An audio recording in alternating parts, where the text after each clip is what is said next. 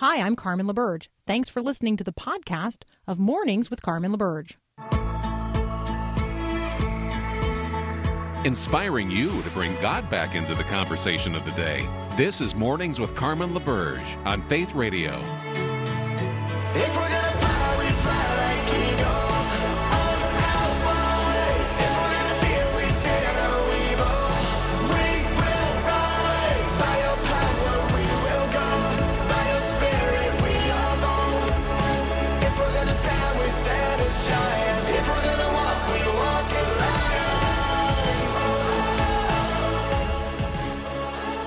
So, as we hear the news coming out of Australia that um, three U.S. firefighters went down when their C 130, which was attending to the continuing to rage bushfire there in that continent, um, as we receive the news that those three individuals have uh, lost their lives, uh, we are mindful. We are mindful that there are people willing to make the ultimate sacrifice on behalf of others.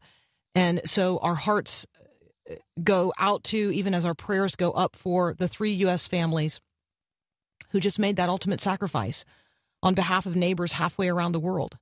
Um, and so, even as we were just talking with Nikki Seeley from Hillsong Church there in Australia and how the church is responding um, and the outreach not only to firefighters, but to first responders and to those who are dealing with the devastation of those bushfires there we recognize that you know Americans go as well. We go to help, and so we as a nation uh, have just lost three of our fine of our finest, uh, and three U.S. families have just made the ultimate sacrifice on you know on an odd kind of battlefield. And so today, let's be praying for them.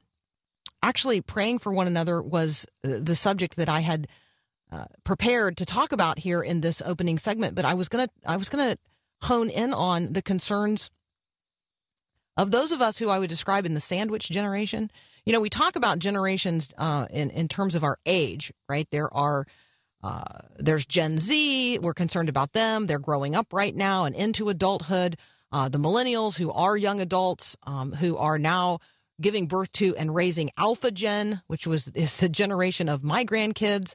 There's my generation. We are in the sandwich. Like, right? We might have a a designation either as millennials uh, for those who are on the older end, or um, uh, what am I, Gen X, right? Uh, and so the whole span of the Gen Xers, we are definitely in the sandwich generation right now. We have both kids and parents who need us, and a growing number of grandkids. So we are now sandwich generation people. Parenting is hard at every age and stage. And so, as we're praying for one another, let's be praying for one another as parents and as grandparents. These little people are a sacred trust.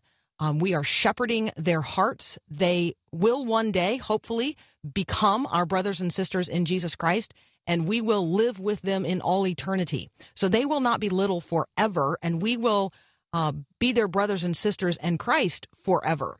And so, if you're feeling like a failure today or wondering if you're doing it right, you are not alone um, supporting the health, education, morals, values, relationships, dealing with technology, the changing roles as kids grow and hopefully also like mature, those rates rates of maturation being different, every child being unique, um, the competition we are in with the world at every turn. I get it. I get it. And so I am praying for you today as a parent, in your role as a parent. You should pray for me in my role as a parent as well. Let us also be praying for one another um, in terms of the issues that we face related, you know, to those on the other side of us generationally. And here I'm talking about our parents and for some of us grandparents. Issues related to aging. Man, these issues are difficult as well. Um, how do I continue to um, honor and respect and give just all of the honor that is due, right, to a person who increasingly needs me to be in the role of the parent and they in the role of of the one um, who needs very much to be served. So all of those issues related to aging, respect, dignity, resources, worldview. Um, if you have a parent or grandparent who does not know the Lord, and as they age, you know, right? You know that literally time is ticking away. I'm praying for you today because that's a hard place to be. Um, and so let's be lifting one another up in prayer today for all of the issues and concerns that we face related to our kids and related to our parents and grandparents. Um, in both cases, time is short. Time is short for kids to be kids as they mature into adulthood, and we have a great responsibility to help them become um, Christian adults and all that that means in the world today. But time's also running out on the other end for the generations that are uh, leaving this life and moving into an eternal life, either in heaven forevermore or separated God, from God forevermore.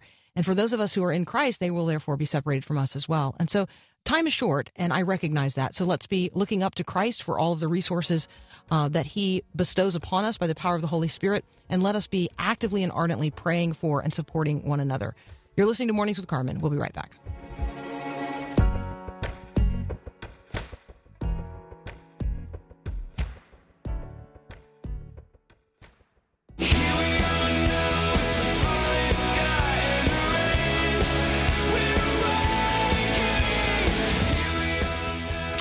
So tomorrow uh, is the March for Life. We have talked about well yesterday we talked about um, it being National Sanctity of Life Day and the proclamation by the President of the United States that we as a nation are going to honor life from conception to natural death. We have these conversations a lot here on the air because this is an acute point of worldview for us today as Christians. We live in a culture that does not respect life as created by God um, on purpose and for His purpose.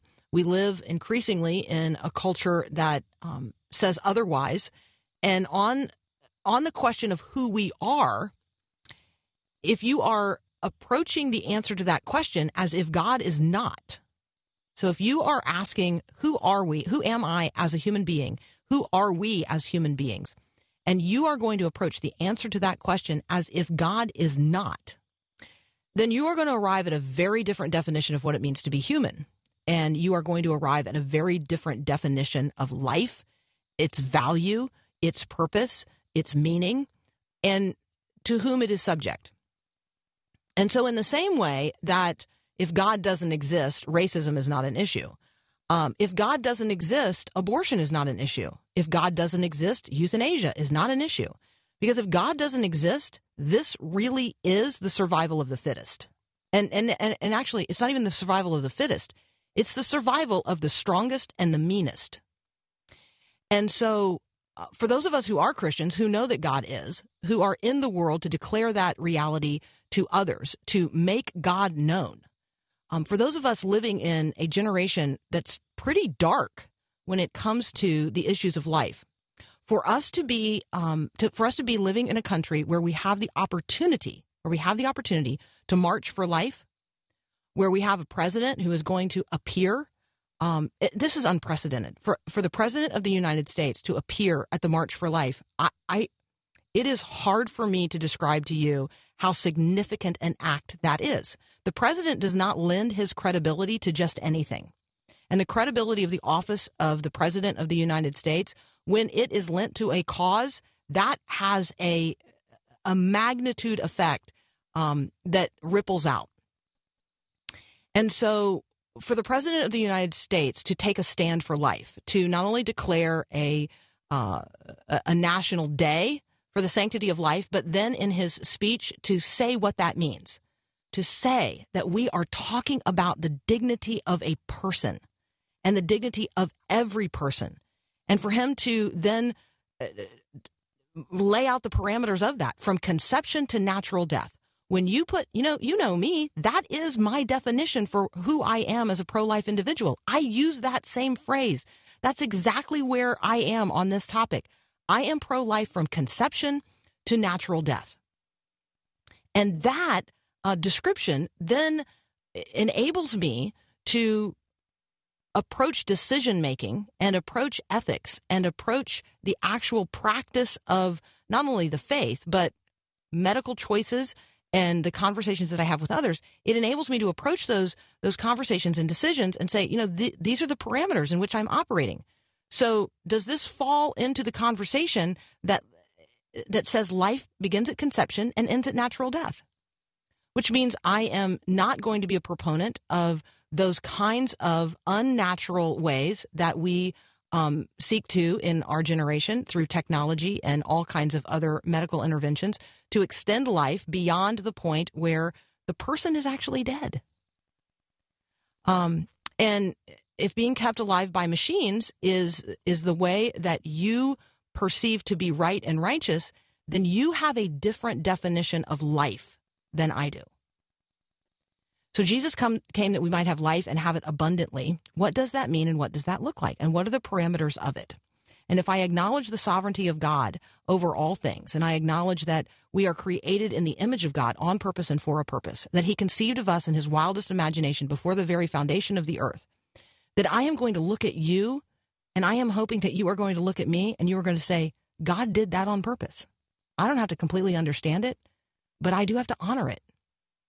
And so every life, every single life is honored um, by us all. And that is really what the March for Life is all about. For what would you march? For what would you march in support of? And for what would you march against? What breaks your heart or inflames your activism beyond just emailing or retweeting or reposting on Facebook or saying yes in your car as uh, as as I get excited about things? What actually moves you to substantive action and the dedication of time, financial resources, and social capital to get off the sidelines and into the streets? You know, over the course of time here in the United States of America, literally millions of people have marched on behalf of all kinds of things. The biggest marches in American history are all against things for which I stand. I, I guess I have to tell you, you know, the, the, the women's marches of 2017 and 2018 attracting somewhere in, you know, combined somewhere in the neighborhood of 5 million people. Um, the things for which they were marching are just, they're just not things for which I would march. In, in 2018, the March for Our Lives, um, some 2 million students across the country marched in protest of America's gun violence. Would you march for that? Would you be with them in that? In July of this year, more than a million people took to the streets of Puerto Rico demanding the resignation of their governor. That's a lot of people on the streets. In 2017, the March for Science in D.C. attracted more than a million people, as did the 1993 March in Washington for lesbian, gay, and bi equal rights. In 1982, there was actually something called um, a million, oh no, it was 95, I think, um, the Million Man March. Well, it didn't actually attract a million people. So, again, for what would you march? How many people will be marching in Washington, D.C. in the March for Life this year? Well, it will be well short of a million. Um, and so, when we think about what we would march for, what we would actually give up time, financial resources, and social capital to participate in, I'm just asking you, for what would you march? What inflames you to the point that you would get off the sidelines of the conversations of the day and invest your own social capital um, in in raising a voice of protest against something or raising a, raising a voice of activism in favor of something? Just a question I put before you today. All right, we're going to take a quick break. When we come back, we're going to be talking about kids, raising kids, and the transgender agenda as we seek to parent today. That's up next here on Mornings with Carmen.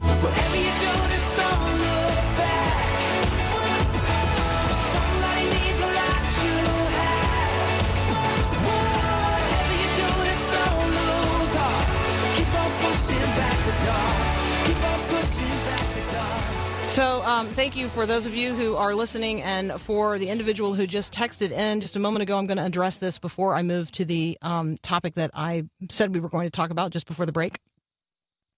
Uh, Erica is asking um, that I help her understand and that I relate to others um, how a president who claims to value life and is supposed to be pro life can ignore and abuse the small children in immigrant detention centers. Um, here, she's clearly referring to the separation of, of families at the U.S. southern border. Um, and and then she goes on to say uh, uh, a couple of things that I'm, I'm not um, exactly sure are the policy of the administration. So I'm going to skip over those. But she asks, how do we reconcile these disparities in our culture today? Um, we don't. We don't. There's there's no. You cannot reconcile um, uh, all of the policies of the Trump administration when it comes to issues of concern uh, to Christians. You can't. This is not a Christian country. This is not a theocratic government. We do not have a theocracy. Um, the, the the president is not the pastor of the nation, um, and all of the decisions of the administration could certainly not be described as Christian. There's just no question about that. And anybody, I mean, it's a fool's errand. So I would um, openly acknowledge to Erica that I do not attempt to reconcile the wildly disparate policies and practices of this administration. Earlier this week, I had Matthew Soerens from World Relief here on the show to talk about um, the realities at the border, the issues of blocking refugees um, who have uh, from around the world who have absolutely legitimate uh, uh, cause and reason uh, because of religious persecution to seek asylum. Uh, it's not even asylum to seek refugee status here in the United States. We block them as a country. I, I can't. I can't reconcile that um, as a Christian. I can't.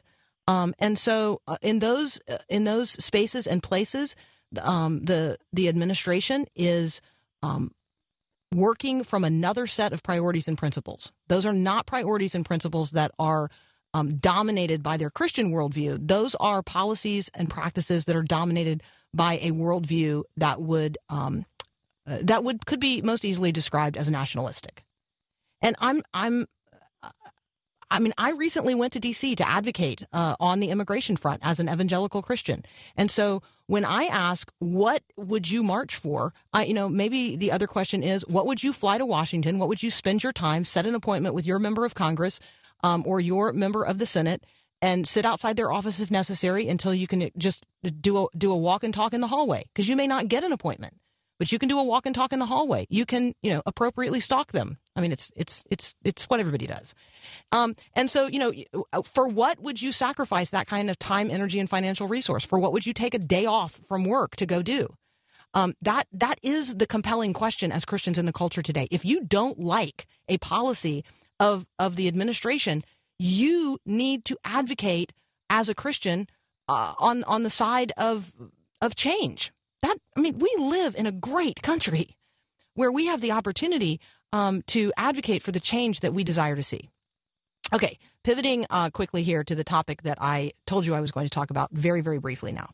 Um, there are at least six states across the country that are trying to restrict um, access to, I mean, uh, we have talked about gender reassignment surgery. We have talked about the way that physicians are using um, drugs to keep kids from going through puberty, puberty blocking drugs.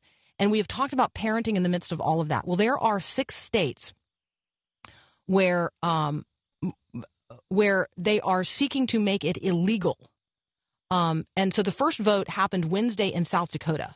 The bill would make it a misdemeanor for a physician or any medical professional to perform gender reassignment surgery on a minor or to provide patients under the age of 16 with hormones. Um, and so uh, I just think that these are things that we need to know are happening in the culture, that there are um, efforts out there to stem the delusional tide of transgenderism. Um, and you and I need to be supportive of those who are advocating for this kind of protection of children and the protection of parents. Uh, and so, uh, South Dakota is among um, uh, among the six states where this is happening. And so, I would just in- encourage you to find out what's happening in your state um, on this topic. Um, see what's happening in South Dakota as an opportunity to have a you know sometimes we need to see what other people are doing in order to, to, to understand what we might do as well. And so if this is a concern of yours in the culture, then I lift up this example. Um, you're going to see this described in the news media as trying to restrict transgender kids from getting gender reassignment treatments. Just the language in the headline, it screams which side of the aisle the journalist is on and, and the publication that is putting forth the news. And so, as a Christian, part of what I need to do is read the headlines um, with eyes wide open and a mind that recognizes the delusion of the generation in which we live. And so, where CNN is going to say at least six states are trying to restrict transgender kids from getting gender reassignment treatments, I'm going to say there's only six states in the U.S. right now who are trying to protect kids against gender reassignment surgery and um, and the sub the subjecting of their little bodies to puberty blocking drugs. All right, up next, uh, I'm going to be talking with KJ Ramsey about a really interesting story out of California. You may have read about this before Christmas. Um, there is a church called Bethel in California, and uh, a part of their leadership team, they lost their two year old child just before Christmas. And they spent um, a couple of weeks as a congregation praying for the resurrection, the physical resurrection of that two year old little girl. Um, I'm going to talk with KJ Ramsey about the kinds of things for which we pray.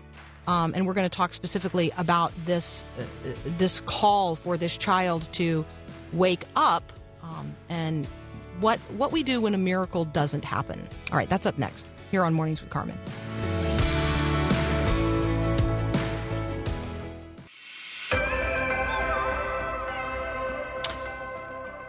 So, for what are you praying? Um, it's possible that you are living with a chronic illness or chronic pain. It's possible that you are praying for a miracle in your own life or in the life of somebody you love. Um, what happens when the miracle doesn't come? What does that say about us? What does it say about God? What does it say about the world in which we live? And does it in any way attest to, hmm, well, maybe healing's not coming. M- maybe healing isn't for me. Well, KJ Ramsey and I are going to talk about that, and we are going to we are going to hopefully set the record straight. Um, healing may not come in this life, um, but healing comes, and we are going to bear bold witness to that here in just a moment. So, up next, KJ Ramsey and I talking about a church that was pl- praying for the physical resurrection of a two-year-old who died in her bed in her sleep in early December, and we're going to talk about um, how we respond when the miracle doesn't happen this side of death. That's up next here on Mornings with Carmen. I'm reading from Acts 4 and verse 13. Now, when they saw the boldness of Peter and John and perceived that they were uneducated and untrained men, they marveled, and they realized that they had been with Jesus. This is Max Lucado. What set Peter and John apart was the fact that they had been with Jesus. Could you use some high octane boldness? Could you use some courage?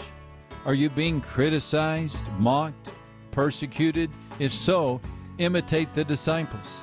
Linger long and often in the presence of Christ. Meditate on His grace. Ponder His love. Memorize His words. Gaze into His face.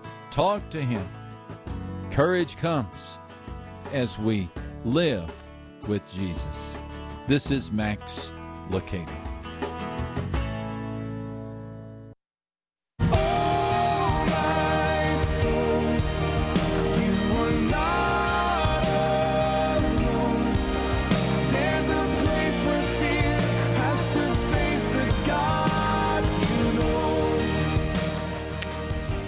Ramsey is an author. She is a therapist. Um, we have had her uh, on the program before to talk with us. Um, and she has a forthcoming book, This Too Shall Last Finding Grace When Suffering Lingers. Um, it releases this spring. We look forward to talking with her about that when it comes out. You can find her at kjramsey.com.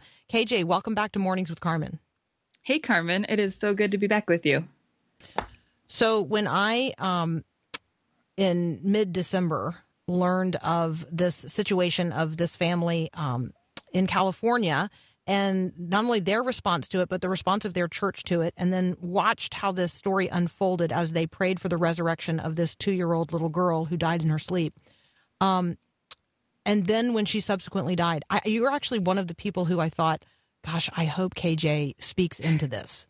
Um, mm. And hmm. so you did. And so just share with us some of your thoughts and reflections on this situation.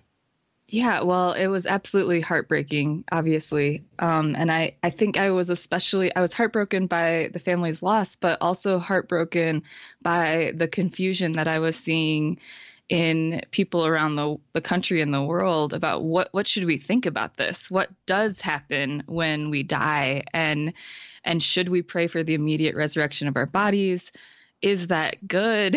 um, and so I, I, I spoke into it a little bit because I wanted to provide a little bit of perspective about how God views our suffering as a place to experience his presence and that death is actually coming for all of us, but resurrection is too. And we have to understand that within the full scope of scripture.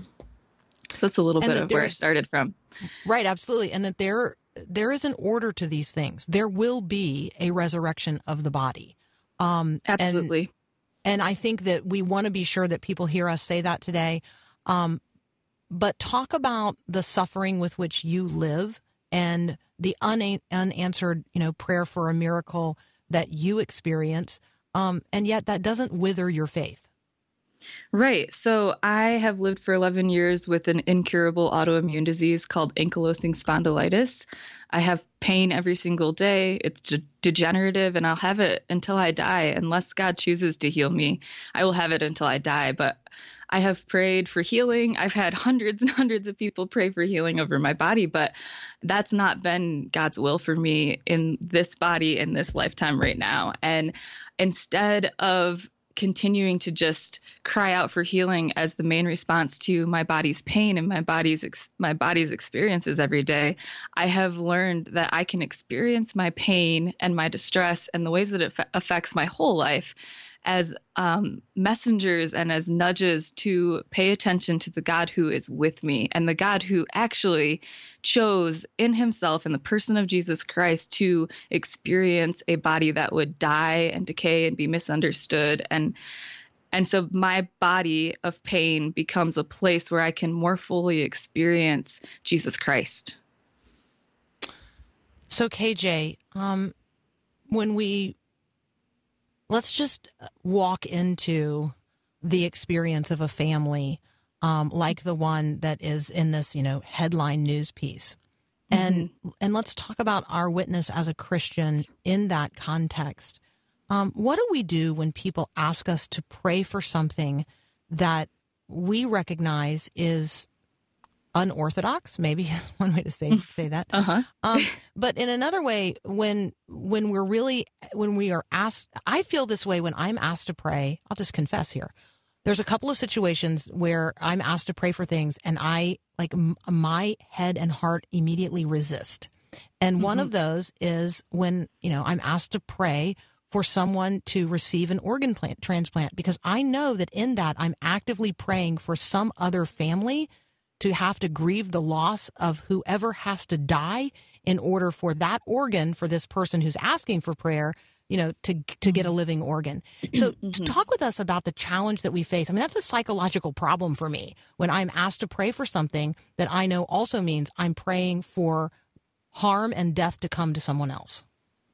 Right. I, I think there are a lot of tensions with these situations and how we can respond to them and I think often the the presence that we need to offer others is is one it has to be consistent with scripture and with the whole scope of scripture. So it's really important that we understand how the story of scripture works and where the where where our healing falls within the norm of scripture. And and you know as we as we both saw um, the pastor of bethel tried to explain to the world that they believe that that miracles are the pattern here and now always. Um, that's actually not true. That's not the pattern of scripture. That's not what we see in christ. We see that healing and miracles are more of a foretaste of the king, kingdom that is coming when christ returns. And so how we respond, how you and I respond, how listeners respond to people who are praying for healing or maybe praying for things that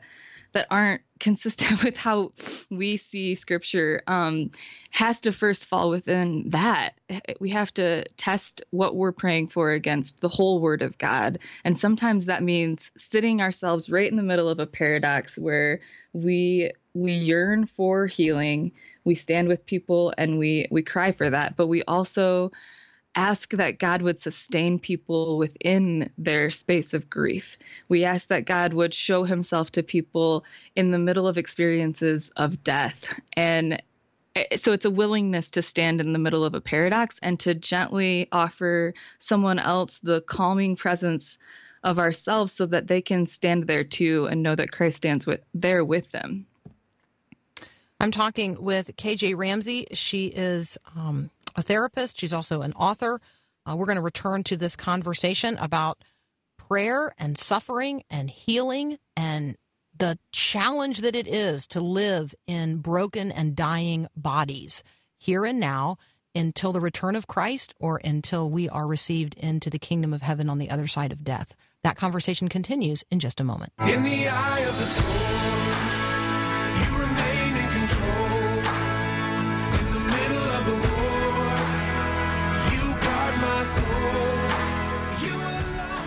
KJ Ramsey is here with me. Uh, you can find her at kjramsey.com. Um, she and I are working our way through a subject matter that is hard to talk about, but one that we need to tend to. If you want to read uh, her piece in Christianity Today, it's entitled There's No Shame When a Miracle Doesn't Come. Um, uh, KJ, God did not hashtag wake up olive. Um, But that doesn't mean that the gospel isn't true or that the suffering that we experience in this life is without meaning. 100%. Uh, yes. God God remains with us and and death and our experiences of powerlessness are places to actually know his presence and the story of Jesus who chose those things himself. And so, talk about how how we tend to feel when um, when a miracle doesn't happen or when a prayer is answered in a way that is different than the way we asked. What what feelings um, tend to follow that? So, most of us have been raised and steeped in a culture that says effort produces success. And we unconsciously place that onto our faith. So, we, in our deep, deep within our bones, we feel that if we only pray hard enough, it will produce the the miracle that we want, uh, the relief that we long for, and that that's not actually the the way that Scripture works. It's not actually the way that God works. Miracles do happen, but it's not just that you pray and it happens. So we have to begin to experience and and turn toward the mystery that our experiences of pain, of disease, are actually places where God is working, where where we are held within the Father's love, that we can experience our bodies not as evidence of a lack of faith that produces shame in us, but as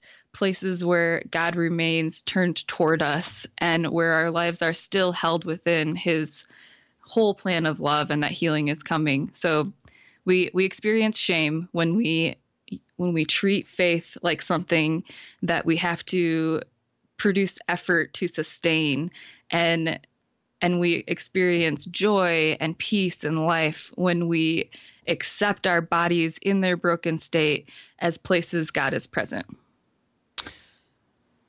So resilience is um, is an important not only word in this conversation. Resilience is uh, the I don't know attribute pattern that we need to develop. Um, some of us come by a resilient spirit more naturally, like somehow we're just wired for resilience more than others. But I think resilience can be learned. Um, I know of people who have sort of learned how to become resilient. Talk about that a little bit. Yeah, so resilience, I think, is part of wholeness, and it is therefore the inheritance of every Christian. But we tend to think res- of resilience just like we think of faith in terms of individual effort and action. But resilience, um, researchers have shown, is more of an interpersonal experience. So we actually become resilient within relationship.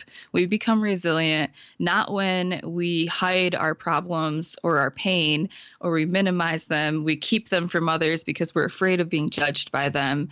We become resilient when we acknowledge the pain in our lives, including the pain of death, the grief, the loss of loved ones, and the pain of disease when we acknowledge that, we name it within community and we allow our weakness to be witnessed by others. That is what creates resilience. So, the experience and the embrace of vulnerability in our lives and of receiving that vulnerability when you encounter it in someone else is actually what makes both of you more resilient and makes our communities and our churches stronger and places that look a whole lot more like the relationship of God within himself as Father, Son, and Spirit.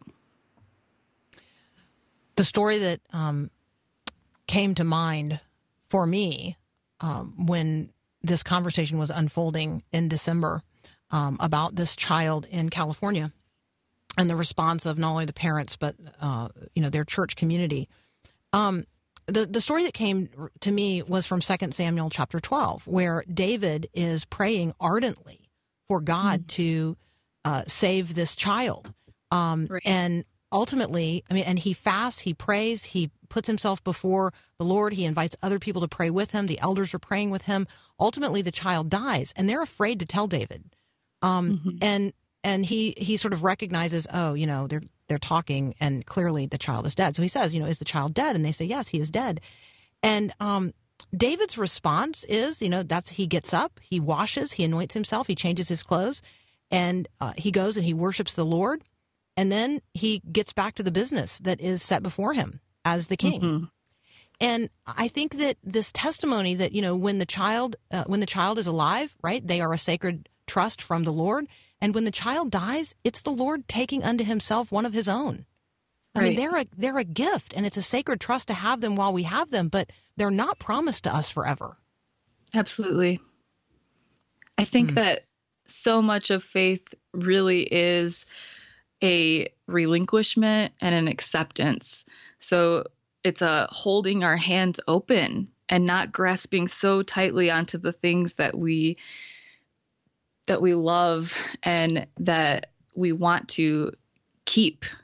Faith has to look like having hands open and having a gaze upward towards the gaze of God that is always on us and it's always kind. It's turning towards God, even in these experiences where our children die or our bodies are wasting away, choosing to turn towards God as though He still is good and still loves us, even in this inexplicable experience, and keeping our hands open to receive what He has for us now. That is mm-hmm. what faith has to look like in a broken world. KJ, um, thank you so much for joining us today. We look forward to the release of This Too Shall Last Finding Grace When Suffering Lingers. Um, thank you for joining us today as well. Thanks for having me. Absolutely. You guys can find KJ at kjramsey.com. We'll be right back.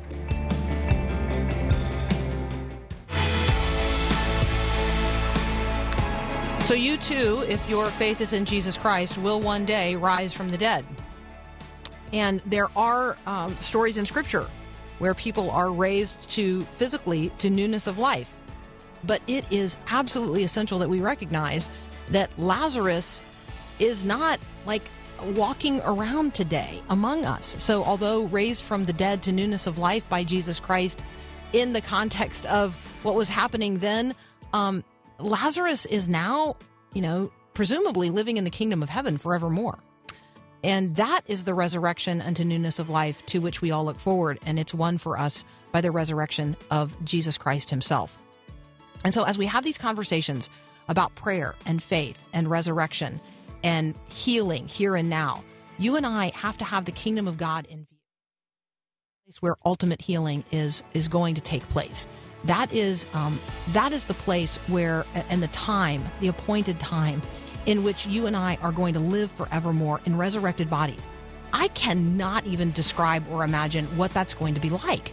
Um, but it's absolutely the reality of the kingdom of heaven that you and I, if we put our faith in Jesus Christ, that because he is raised, we too shall be raised to newness of life. And so let me just encourage you today to uh, keep the main thing the main thing. Be sure you are focused in on who Jesus is and what he has done um, and then go lead a life that's worthy of that gospel.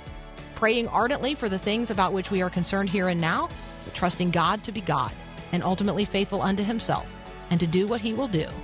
Always, um, always confident that it's for our good. Have a great day and God bless. Thanks for listening to this podcast of Mornings with Carmen LaBerge from Faith Radio. If you haven't, you can subscribe to automatically receive the podcast through iTunes or the Google Play Music app. That way, you never miss an episode. It's also available anytime at myfaithradio.com.